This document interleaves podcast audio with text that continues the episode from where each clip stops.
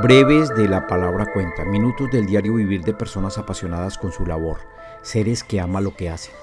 Aves barranqueras, nos lo explica Isabel Cubillos, bióloga. Ubicación Jardín Botánico del Quindío, Colombia. Hay una ave que se llama barranquero, es muy linda. Es como de ese tamaño, siempre es muy grandecita, tiene una cola larga que la mueve como un péndulo. Los colores son como entre azulito, verde, tiene ojitos naranjas. La llamamos barranquero porque ellos llegan acá a los barrancos hacen el nido. Son unos túneles que van a escarbar, pueden medir entre 1 o 4 metros de profundidad.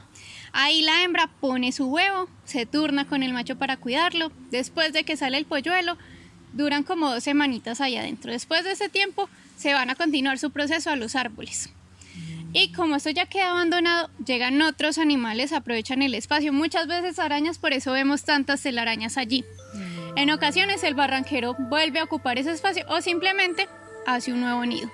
Si tenemos suerte, de pronto veamos algunos por ahí, ellos viven por acá. Entonces, sí los podemos ver en algunas ocasiones en los árboles o los escuchamos.